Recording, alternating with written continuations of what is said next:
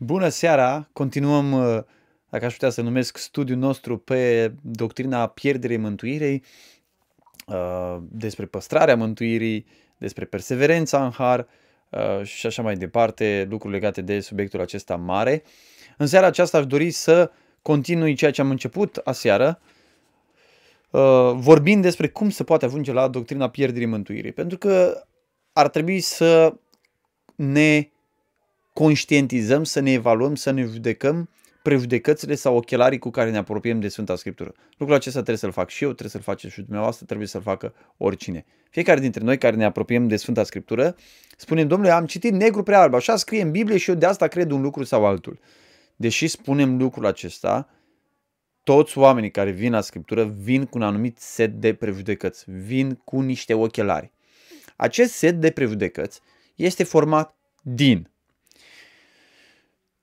definițiile pe care noi le dăm anumitor termeni, din predicile pe care le-am auzit până la punctul respectiv, din uh, ceea ce ni s-a spus în biserica în care am crescut, din ceea ce ne-au spus părinții noștri, din uh, anumite premize teologice sau chiar filozofice pe care le avem, anumite valori ale uh, sistemului nostru despre lume și viață și așa mai departe. Sunt foarte mulți factori care adunați la oaltă formează ochelarii cu care noi ne apropiem de textul Sfintei Scripturii. Și dacă ochelarii ăștia sunt deformați sau cu cât ochelarii aceștia sau perspectiva aceasta este mai deformată, cu atât ceea ce vom citi din Sfânta Scriptură va fi mai deformat și mai departe de ceea ce au intenționat autorii Sfintelor Scripturi. Deci niciunul dintre noi nu vine la Scriptură cu mintea goală. Nimeni nu poate să vină fără prejudecăți. Dar rostul acestor clipuri este să vă ajute să evaluați, să criticați, să judecați aceste prejudecăți. Da? Deci rolul acestor clipuri nu este să vă spună eu am dreptate și dumneavoastră nu aveți. Da? Deși poate și eu și dumneavoastră credem împreună că avem dreptate. Deși credem lucruri diferite. Nu putem să avem dreptate toți deodată, în timp ce credem lucruri diferite. Adevărul nu este relativ. Da? Noi nu suntem nici pluraliști, nici relativiști. Adevărul este unul singur despre mântuire mântuirea ori să pierde, ori nu să pierde. Nu poate fi adevărat și că ea să pierde și că ea nu să pierde, da?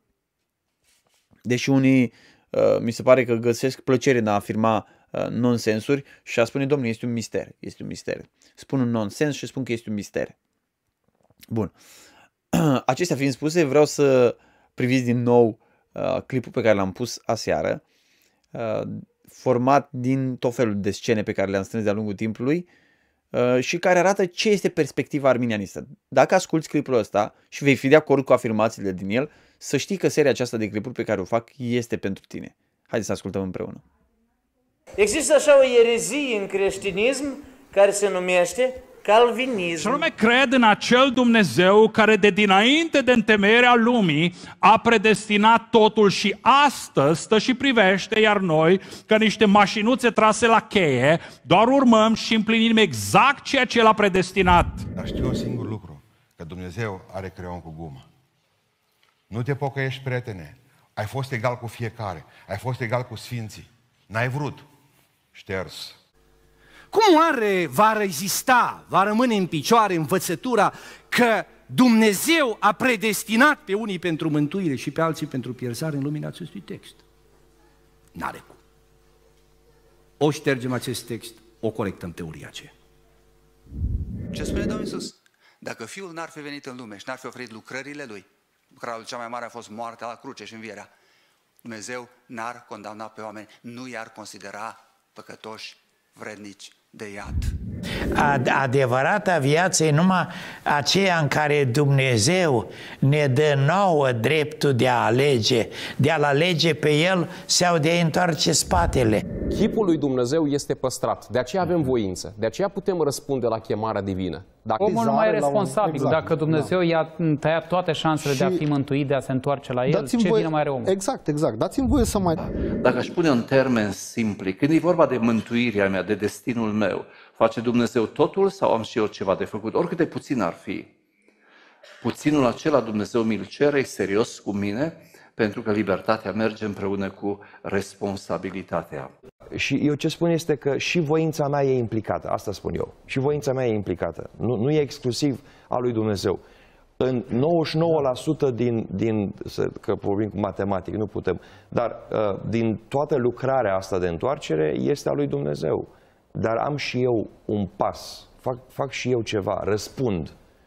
Am înțeles. Timid, dar Dumnezeu mă încurajează și... Eu cred, cred că este deprisos să mai întreb sau să adresez această întrebare în platou în seara aceasta dacă este cineva care să creadă în predestinare.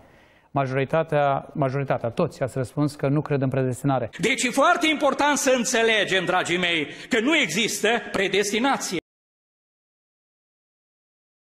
Da, iată afirmații pe care dacă le credeți, uh, sunteți uh, audiența țintă a mea Uh, nu doar în seara aceasta, uh, ci la modul general atunci când voi face clipurile acestea pe seria uh, Pierderii Mântuirii, da? Dacă aveți întrebări, puteți să le puneți. La final voi încerca să iau toate întrebările care sunt scrise aici în chat. Cu cât sunt mai multe afirmații care n-au de-a face cu subiectul din seara asta, cu atât va fi mai ușor să citesc comentarii și să răspund la ele fără să fac pauze foarte lungi. Deci cum ajunge la doctrina pierderii mântuirii? Iată câteva uh, sfaturi. Sper să înțelegeți că eu nu cred în pierderea mântuirii și când spun cum să ajung la pierderea mântuirii, de fapt fac niște observații din discuțiile pe care le-am avut de-a lungul timpului cu tot felul de uh, persoane, da? Deci nu vă îndemn să faceți lucrurile acestea. Aceste observații sunt niște erori care sunt făcute și care duc la doctrina pierderii mântuirii, da? În primul rând, ignoră limbajul fenomenologic din Biblie. Ce înseamnă limbaj fenomenologic? Limbajul fenomenologic se referă la uh, observarea fenomenului, la observarea comportamentului cuiva. Cu alte cuvinte, vă dau un exemplu. De exemplu, noi vedem pe cineva din satul nostru care începe să vină o perioadă de timp la adunare. Vine o perioadă de timp la adunare, vedem că începe să cânte, poate chiar să roage, ă, face dărnicie și la un moment dat zice vreau să fiu botezat. Noi discutăm cu el și el a învățat ce este Evanghelia, a învățat doctrinele noastre și așa mai departe și nouă ni se pare că este un om, așa ni se pare nouă că este un om credincios. Omul vre- înțelege că trebuie să fie botezat, se botează, îl botezăm, devine membru bisericii, el nu este neapărat născut din nou. Pentru că ceea ce noi am observat la el poate fi imitat de anumiți oameni, da?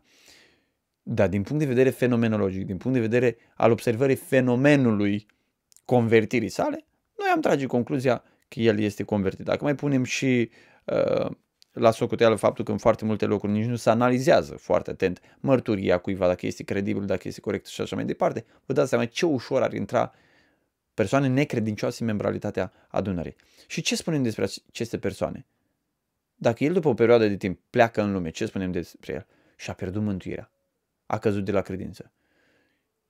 În momentul acela trebuie să spui, mă scuzați, niște semne de întrebare. Domnule, cine s-a pierdut de la credință? Cine s-a pierdut de la credință? Cine și-a pierdut mântuirea? Omul ăla a avut el cu adevărat o întoarcere reală la Dumnezeu? A fost el cu adevărat născut din nou? În Sfânta Scriptură găsim expresia aceasta, a căzut de la credință sau și-a pierdut credința. Întrebarea însă care se pune este aceasta. Din ce perspectivă vorbește autorul? Autorul face niște declarații despre starea lăuntrică spirituală a persoanei respective. I s-a descoperit lui infailibil de la Dumnezeu prin descoperire că respectivii au fost cu adevărat născuți din nou și s-au pierdut?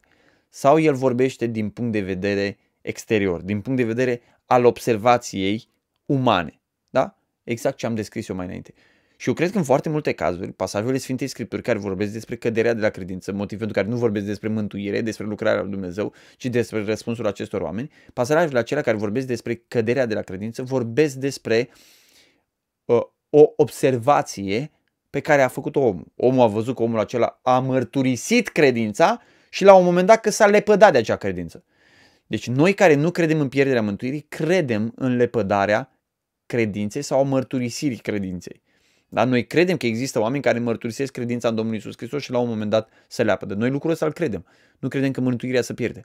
Credem că sunt foarte mulți oameni care mărturisesc credința în Domnul Isus, fac o mărturisire corectă și uneori, din punctul nostru de vedere, pare să fie credibilă, dar acea mărturisire nu are ca substrat o transformare lăuntrică a nașterii din nou. De aceea, omul ăla mai devreme sau mai târziu se va lepăda de mărturisirea lui, da? Asta nu înseamnă că el a fost născut din nou. Deci, ca să crezi în pierderea mântuirii, trebuie să ignori limbajul fenomenologic din foarte multe texte. De aceea am spus și aseară și repet și acum. Nu totul este să vii cu texte din Biblie. Și eu pot să vă aduc un milion de texte din Biblie. Nu totul este despre a aduce textul din Biblie, ci despre cum interpretezi textele alea din Sfânta Scriptură. Și în foarte multe cazuri, repet, este vorba despre un limbaj fenomenologic.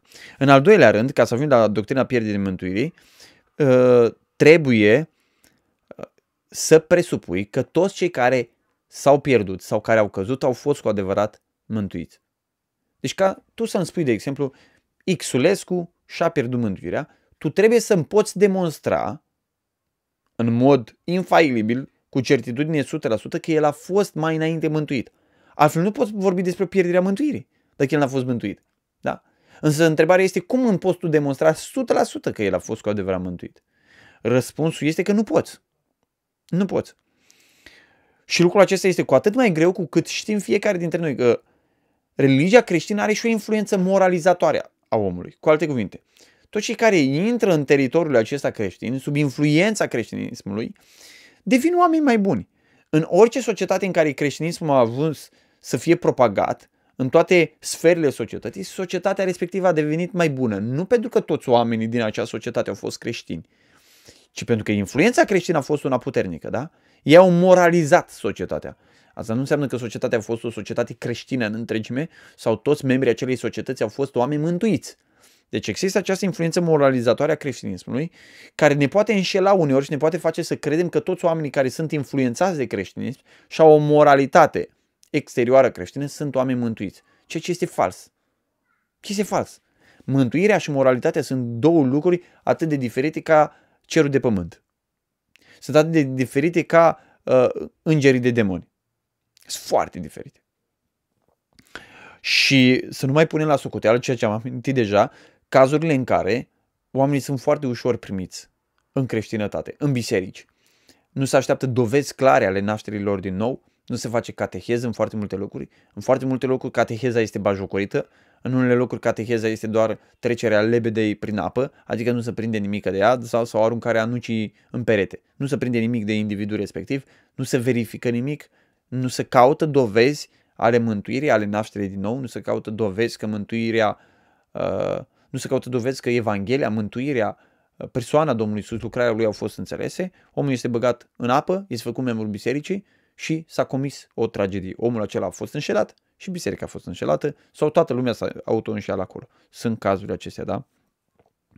Acum este aspectul următor. Despre unele persoane despre care noi zicem că s-au pierdut de la credință, de exemplu, uh, facem niște afirmații greșite nu pentru că nu ar exista credință falsă care s-ar putea pierde, da? sau o credință mentală. Uite, există credința mentală adevărată. Un om chiar crede că Domnul Isus a trăit pe pământ, chiar crede că a murit, chiar crede că a înviat, chiar crede că există Dumnezeu, chiar crede în legile care uh, sunt lăsate de Dumnezeu în Sfânta Scriptură, dar nu are inima transformată. Dar are o credință mentală adevărată.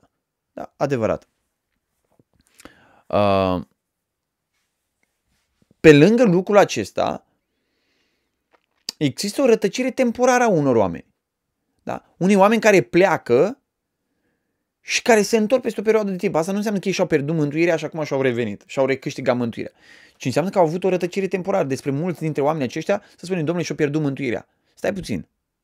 Deci, unu, trebuie să hotărăști dacă a avut ce am spus mai înainte o credință mentală și a pierdut-o, aia se poate pierde, și trebuie să hotărăști dacă nu cumva omul acesta este un om cu adevărat mântuit și are o cădere temporară. Toți avem căderi temporare, mai lungi sau mai scurte, mai grave sau mai puțin grave, da? Deci trebuie hotărât lucrul ăsta. Dar cel mai important aspect pe care vreau să-l subliniez aici este că niciunul dintre noi nu avem cunoașterea infailibilă pe care o are Dumnezeu. Ca să poți spune despre cineva că a fost cu adevărat mântuit și nu mai este, trebuie să ai o cunoaștere infailibilă ca a lui Dumnezeu. Sau să ai, sau să ai o descoperire supranaturală de la Dumnezeu, prin care să poți spune, da, individul respectiv a fost cu adevărat mântuit și acum nu mai este, ceea ce nu este posibil. Da? Doar Dumnezeu uh, și-a păstrat dreptul ăsta de a spune în mod final despre cineva dacă este sau nu este mântuit. Da? În al treilea rând, ca să ajungem la doctrina pierderii mântuirii, trebuie să pornești de la experiențe la textul biblic. Și lucrul acesta este atât de prezent în discuțiile despre pierderea mântuirii sau despre păstrarea mântuirii. Experiențe, experiențe, experiențe, experiențe.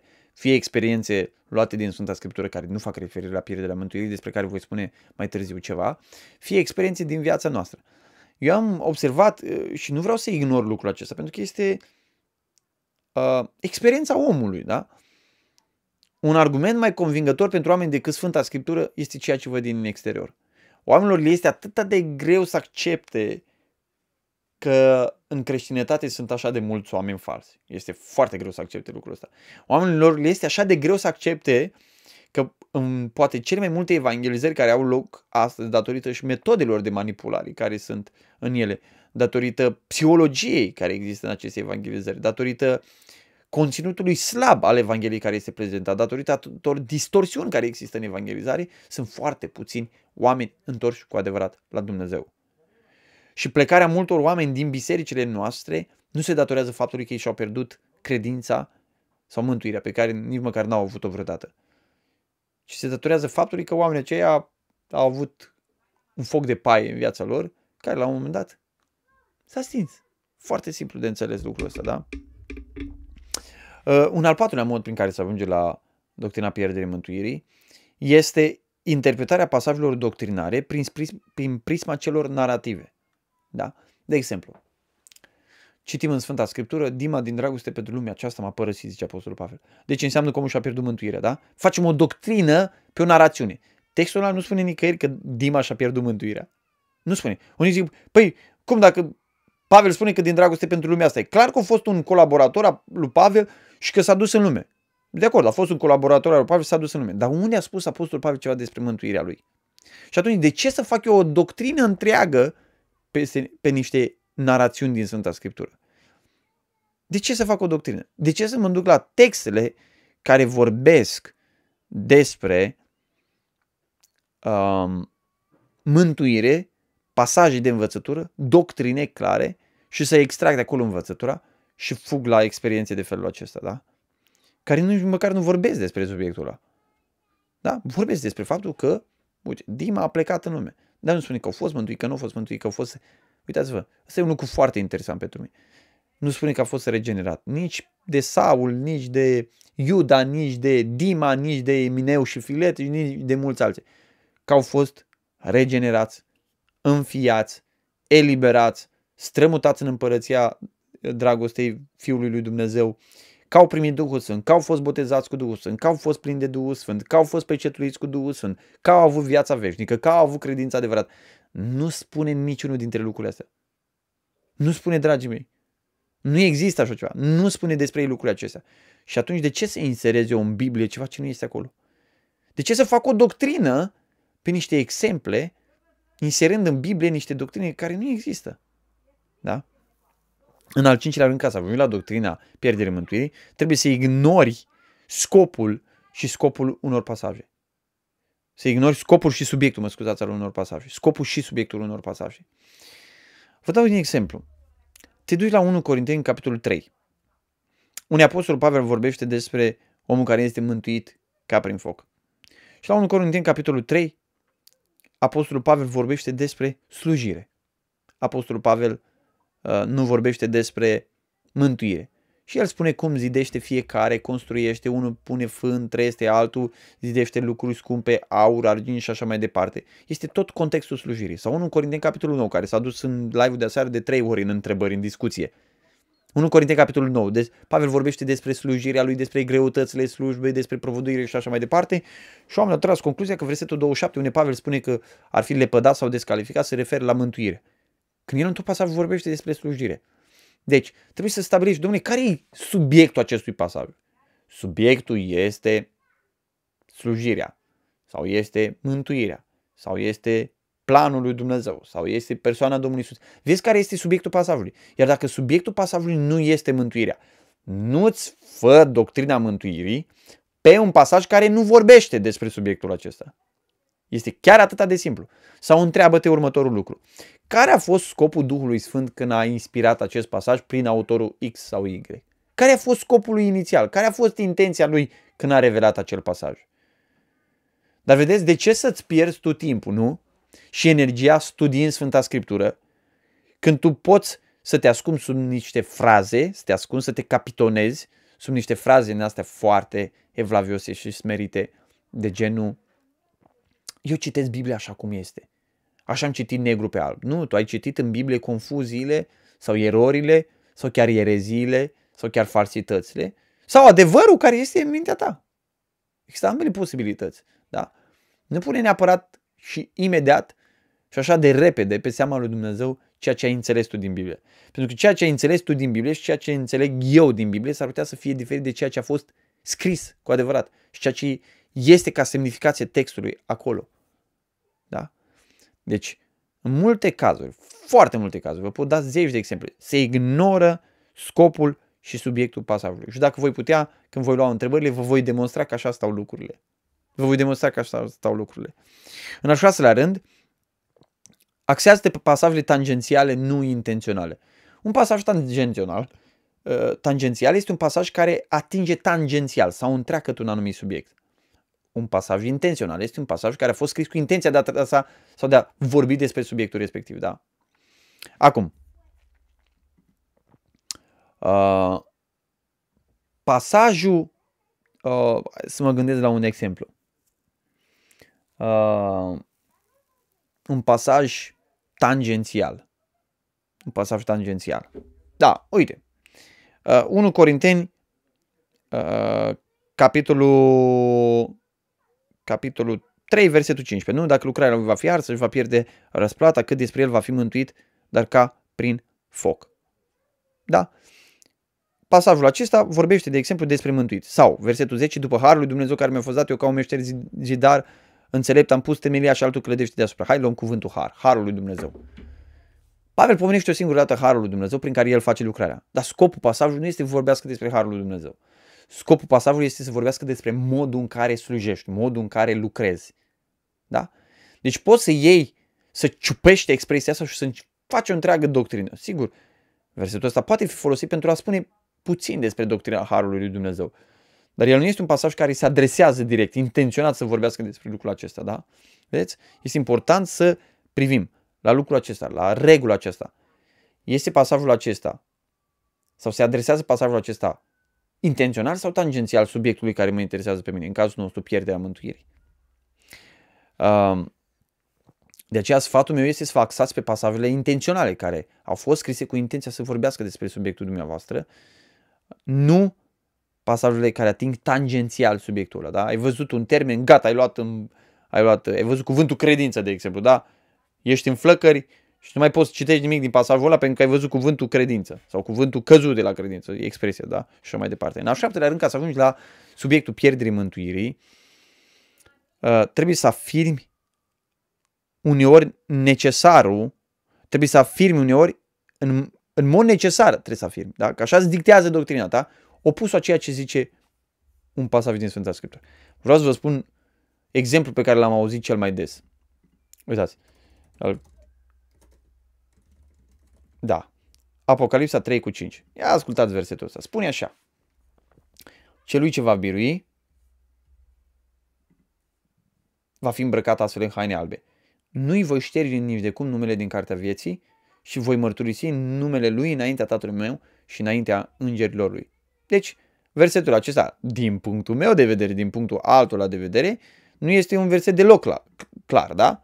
Dar din punctul meu de vedere, eu spun ce înțeleg eu, din punctul meu de vedere, este un verset foarte clar. Da? Citiți-l și dumneavoastră.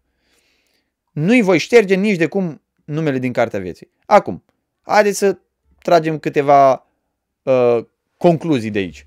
Pasajul acesta a fost scris pentru încurajare, nu? Când îi spune, nici de cum nu-ți voi șterge numele din Cartea Vieții. Este scris pentru încurajare. Dar cum a ajuns el să fie folosit? El a, fost, a ajuns să fie folosit pentru manipulare, pentru acuzare. Unii zic așa, așa citesc universetul.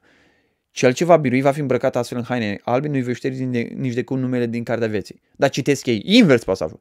Cel ce nu va, fi, nu va birui, nu va fi îmbrăcat în haine albe și îi voi șterge numele din Cartea Vieții. Îi voi șterge sigur, nu nici, îi voi șterge sigur numele din Cartea Vieții. Deci unele pasaje sunt citite invers, dragii mei. Iar dacă pe dumneavoastră nu vă sperie lucrul ăsta, nu știu ce ar putea să vă sperie. Pe mine mă sperie. Dacă un pasaj în Sfânta Scriptură a fost scris pentru încurajarea unui credincios și eu am libertatea ca să-l citesc invers, și să-l folosesc pentru descurajare sau pentru manipulare. Unii zic, nu, nu, nu, îl folosim pentru mustrare, pentru imbold, ca cei care au căzut să se ridice și să lupte până la capăt. Chiar dacă tu spui lucrul acesta, tu îl citești cu o intenție diferită decât aceea cu care a fost el scris.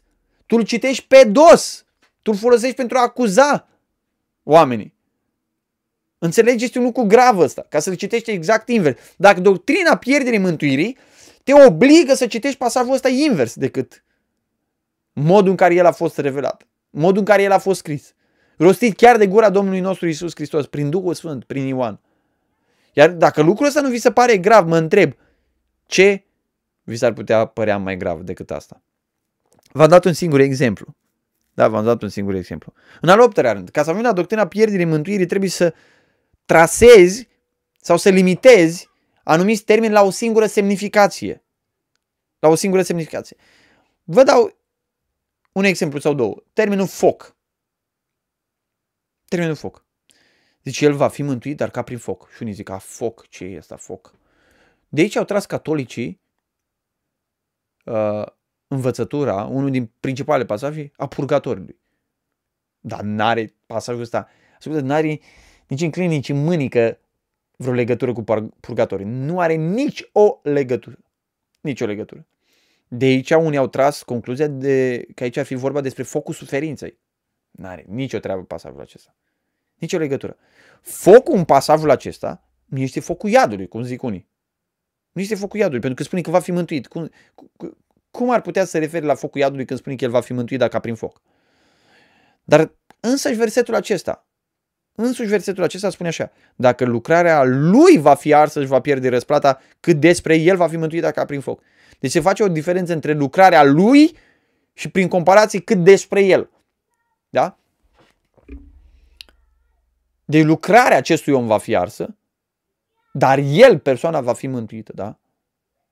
Uh, iată un exemplu.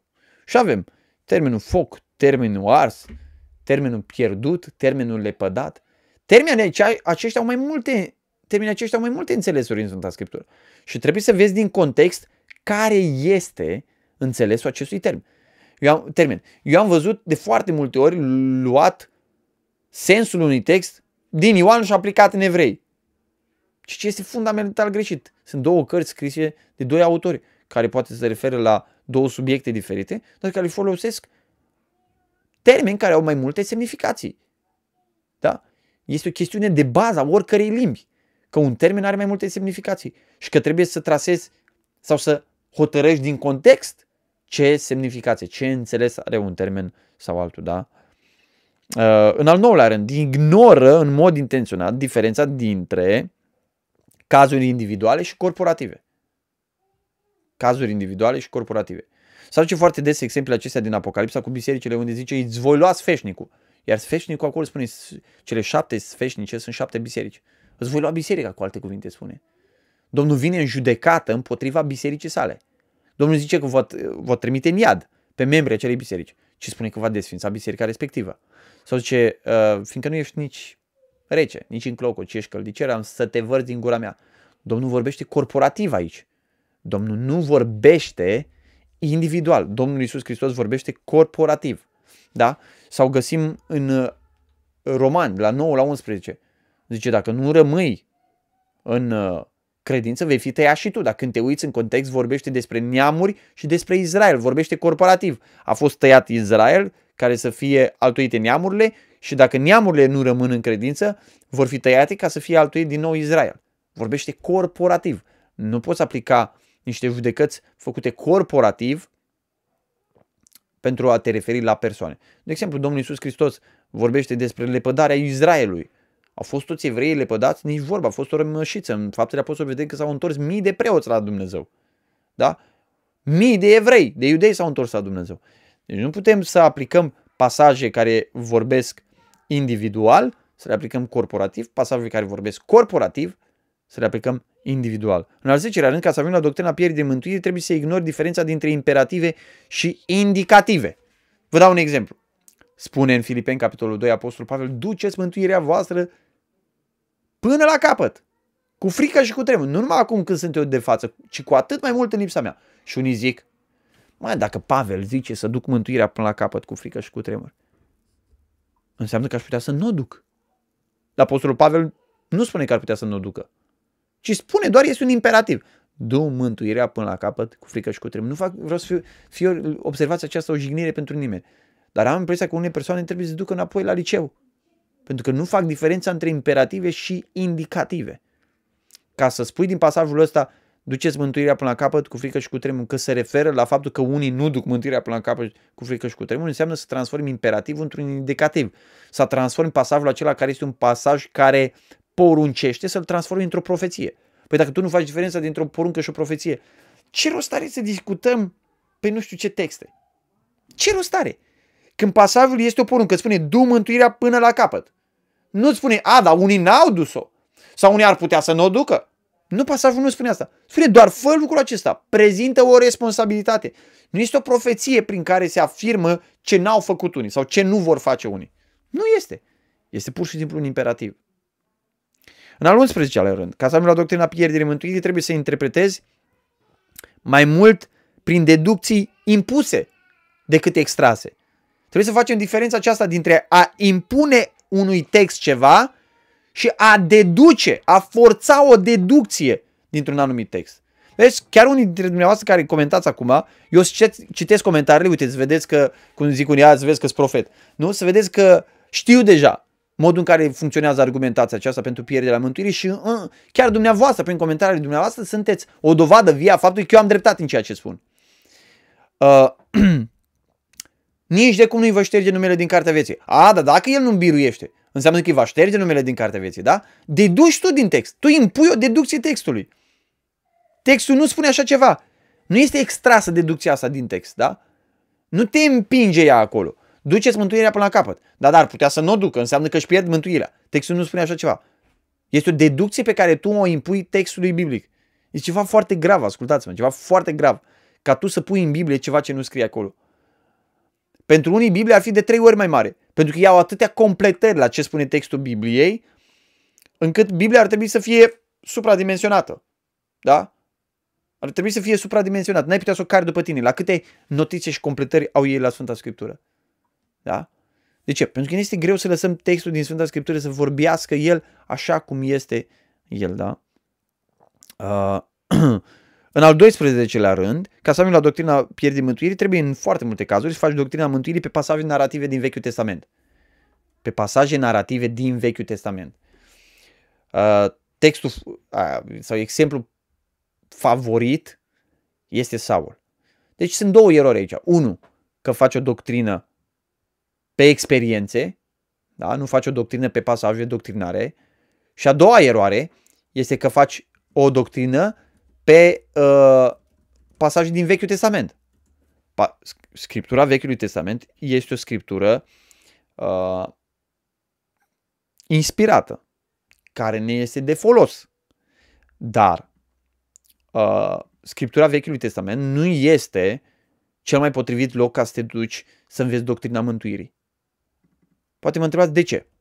Uitați, vă pun un pasaj pe care ar dori să îl citiți împreună cu mine. Zice prorocii care au prorocit despre harul care vă era păstrat vouă. Întrebare, nu era har în Vechiul Testament? Sigur că era har, n-a fost nimeni mântuit vreodată fără har.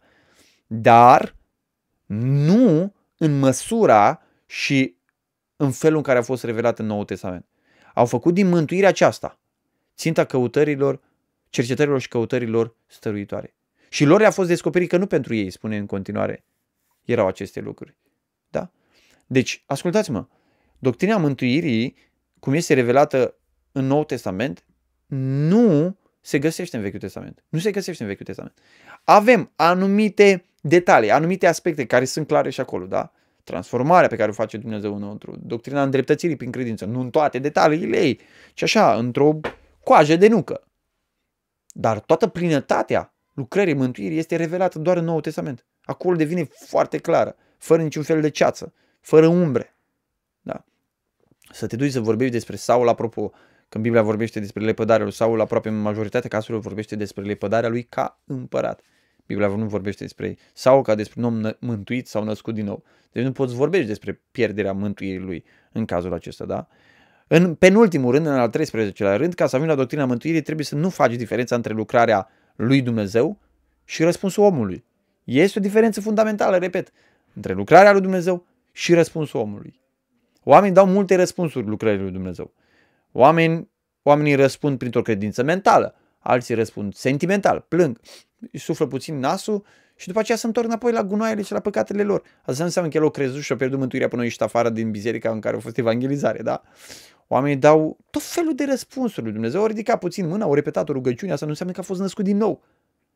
Da? Trebuie să facem diferența între lucrarea lui Dumnezeu, a nașterii din nou, între lucrarea lui Dumnezeu când El produce prin Duhul Sfânt credință și pocăință într-un om și răspunsul omului, care de foarte multe ori, din păcate, nu este un răspuns sincer. Și în ultimul rând, ca să ajungi la doctrina pierderii mântuirii, trebuie să cauți cele mai dificile pasaje din Scripture și să bagi pierderea mântuirii acolo. Texte favorite. Evrei capitolul 6. Cred că este un pasaj foarte controversat și, într-adevăr, un pasaj greu de interpretat. Uh, păcatul de moarte, uh, tot felul de, de pasaje mai obscure, mai greu de priceput, mai greu de interpretat și oamenii zic, a, păi pasajul ăla din Sfânta Scriptură, el nu e în stare să interpreteze pasaje simple din Biblie, dar s-a dus la pasaje grele din Biblie, care sunt grele chiar pentru oamenii care stau toată ziua cu Scriptura în mână și cu asta se ocupă, da, și studiază Sfânta Scriptură și citesc opiniile altor oameni și știu greacă și știu ebraică și știu ermeneutică uh, bună și așa mai departe. Totuși au dificultăți în interpretarea pasajelor și totuși avem experții noștri care poate uh, nu știu să interpreteze cel mai banale texte din Biblie, dar știu, domnule, că pierderea mântuirii se găsește în pasajele acelea. Uh, puțină smerenie, cred eu, n-ar strica în cazul acesta. Acestea sunt 14 modalități prin care poți ajunge foarte simplu și rapid, direct, fără scurtături, la doctrina pierderii mântuirii. Dar din punctul meu de vedere, acestea sunt niște căi greșite, sunt niște erori, fie de logică, fie de interpretare, fie sunt niște... Uh, nu vreau să fiu jignitor la adresa nimănui, uneori sunt niște erori gramaticale, da? Uneori nu se înțeleg stilurile literare, uneori nu se înțelege uh, diferența dintre limbajul figurat, limbajul literal. Sunt foarte multe erori care se fac. Eu am precizat doar câteva dintre ele în seara aceasta și din nou, chiar dacă nu sunteți de acord cu concluziile mele, eu cred că dacă sunteți atenți la erorile acestea și sunteți atenți la observațiile pe care le-am făcut, cu cele mai multe dintre ele veți fi de acord și vă va ajuta ca pe viitor să vă argumentați poziția, oricare ar fi ea, mult mai bine. Haideți să luăm câteva întrebări. Mircea Matei, Adam și Eva au fost predestinați sau nu? Eu cred că atunci când Dumnezeu le pune la dispoziție hainele acelea de piele, în urma sacrificării unor animale, Dumnezeu a arătat prin lucrul acesta că le dă iertare, da? Prin jertfă, le dă iertare, le acoperă păcatul. Și eu înțeleg din lucrul acesta că ei au fost, da, aleși pentru mântuire. Așa. Um...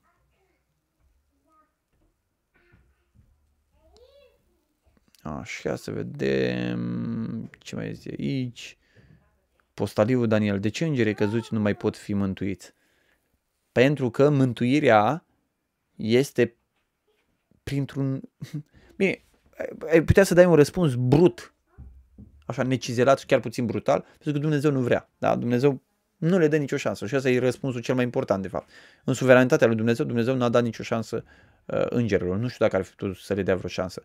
Ce metodă ar fi putut să caute Dumnezeu. Uh, Însă este clar că noi avem mântuitor pentru că Domnul Iisus Hristos, Fiul lui Dumnezeu, Dumnezeu din Dumnezeu adevărat, întrupat de la Duhul Sfânt prin Maria Fecioară, El a luat carne omenească, suflet omenesc. El s-a făcut om ca noi.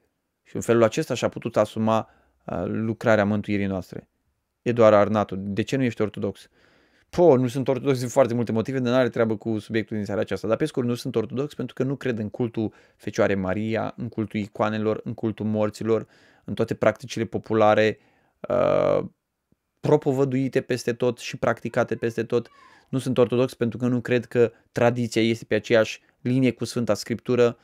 Nu sunt ortodox pentru că nu cred în rugăciunea la Sfinți, la Maica Domnului și așa mai departe. Nu sunt ortodox din un milion de motive. Da? Uh, cum comentezi Ioan 15? Cu pregădere versete care Hristos îndeamnă pe ucenici să rămână în el, nu le oferă o alegere, ce sunt lădițele tăiate sau cine? Pe scurt, acolo este vorba despre Israel. Israel, despre evrei. Tăierea evreilor, ceea ce s-a și întâmplat, ceea ce profețește Apostolul Pavel în Romani 9 la 11, da? Uh, așa. Mm-hmm. Ia să vedem dacă mai sunt ceva întrebări aici. Sunt unele discuții care nu mă privesc, au mai discutat unii dintre uh, urmăritorii noștri. Uh, zice aici, a, asta e un, mes- un uh, comentariu interesant, zice, îți pierzi vremea, cei care cred în pierderea urmăririi nu te urmăresc, nu sunt urmăritorii tăi. Te înșel, prietene, sunt aproape 16.000 de abonați la canalul ăsta de YouTube și o mare parte dintre ei nu cred în pierderea mântuirii și sunt abonați la acest canal de YouTube nu pentru că eu nu, nu cred în pierderea mântuirii. Nu, sunt abonați datorită altor materiale pe care le public. Sunt foarte mulți din cei care mă urmăresc care au crezut în pierderea mântuirii și acum nu mai cred.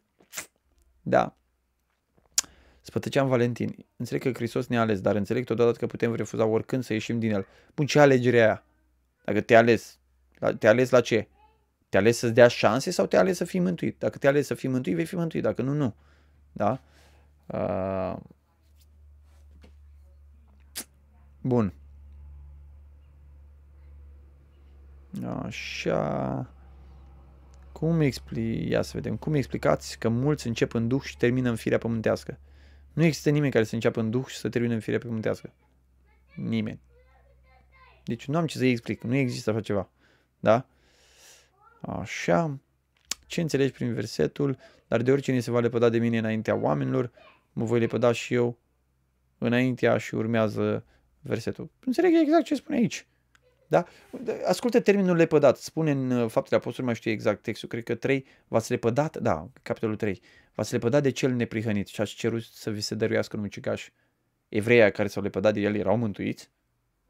Nu, s-au lepădat de Isus nu pentru că l-au avut, ci pentru că Dumnezeu l-a trimis lui Israel și s-au lepădat de el, l-au respins. Ăsta este un mod de a vorbi despre lepădare. Deci a te lepăda de Isus nu înseamnă neapărat că Isus a fost mântuitorul tău. Și nu este necesar să înțelegi uh, lucrul acesta, da? Mm. Așa. Hai să vedem dacă mai sunt alte comentarii interesante aici. Da, cam atâtea sunt. Uh, dacă puneți versete, apropo, la care vreți să răspund, ar fi bine să puneți uh, nu doar referința, ci să puneți versetul, pentru că dacă nu puneți versetul, va trebui eu să caut versetele respective și îmi ia foarte mult timp. Acestea fiind zise, voi încheia acest live aici, sper să vă fie de folos. Uh, Dumnezeu să vă binecuvânteze pe fiecare dintre dumneavoastră, să vă înțelegeți, să vă înțelegeți mântuirea pe care o aveți în Domnul Isus Hristos, deplină, desăvârșită, completă, extraordinară. Da? O mântuire care vă este dată în dar, care este păstrată prin puterea lui Dumnezeu și eu cred că dacă înțelegeți lucrul acesta, calitatea vieții dumneavoastră de creștin se va schimba considerabil. Dumnezeu să vă binecuvânteze din nou, o seară bună, la revedere!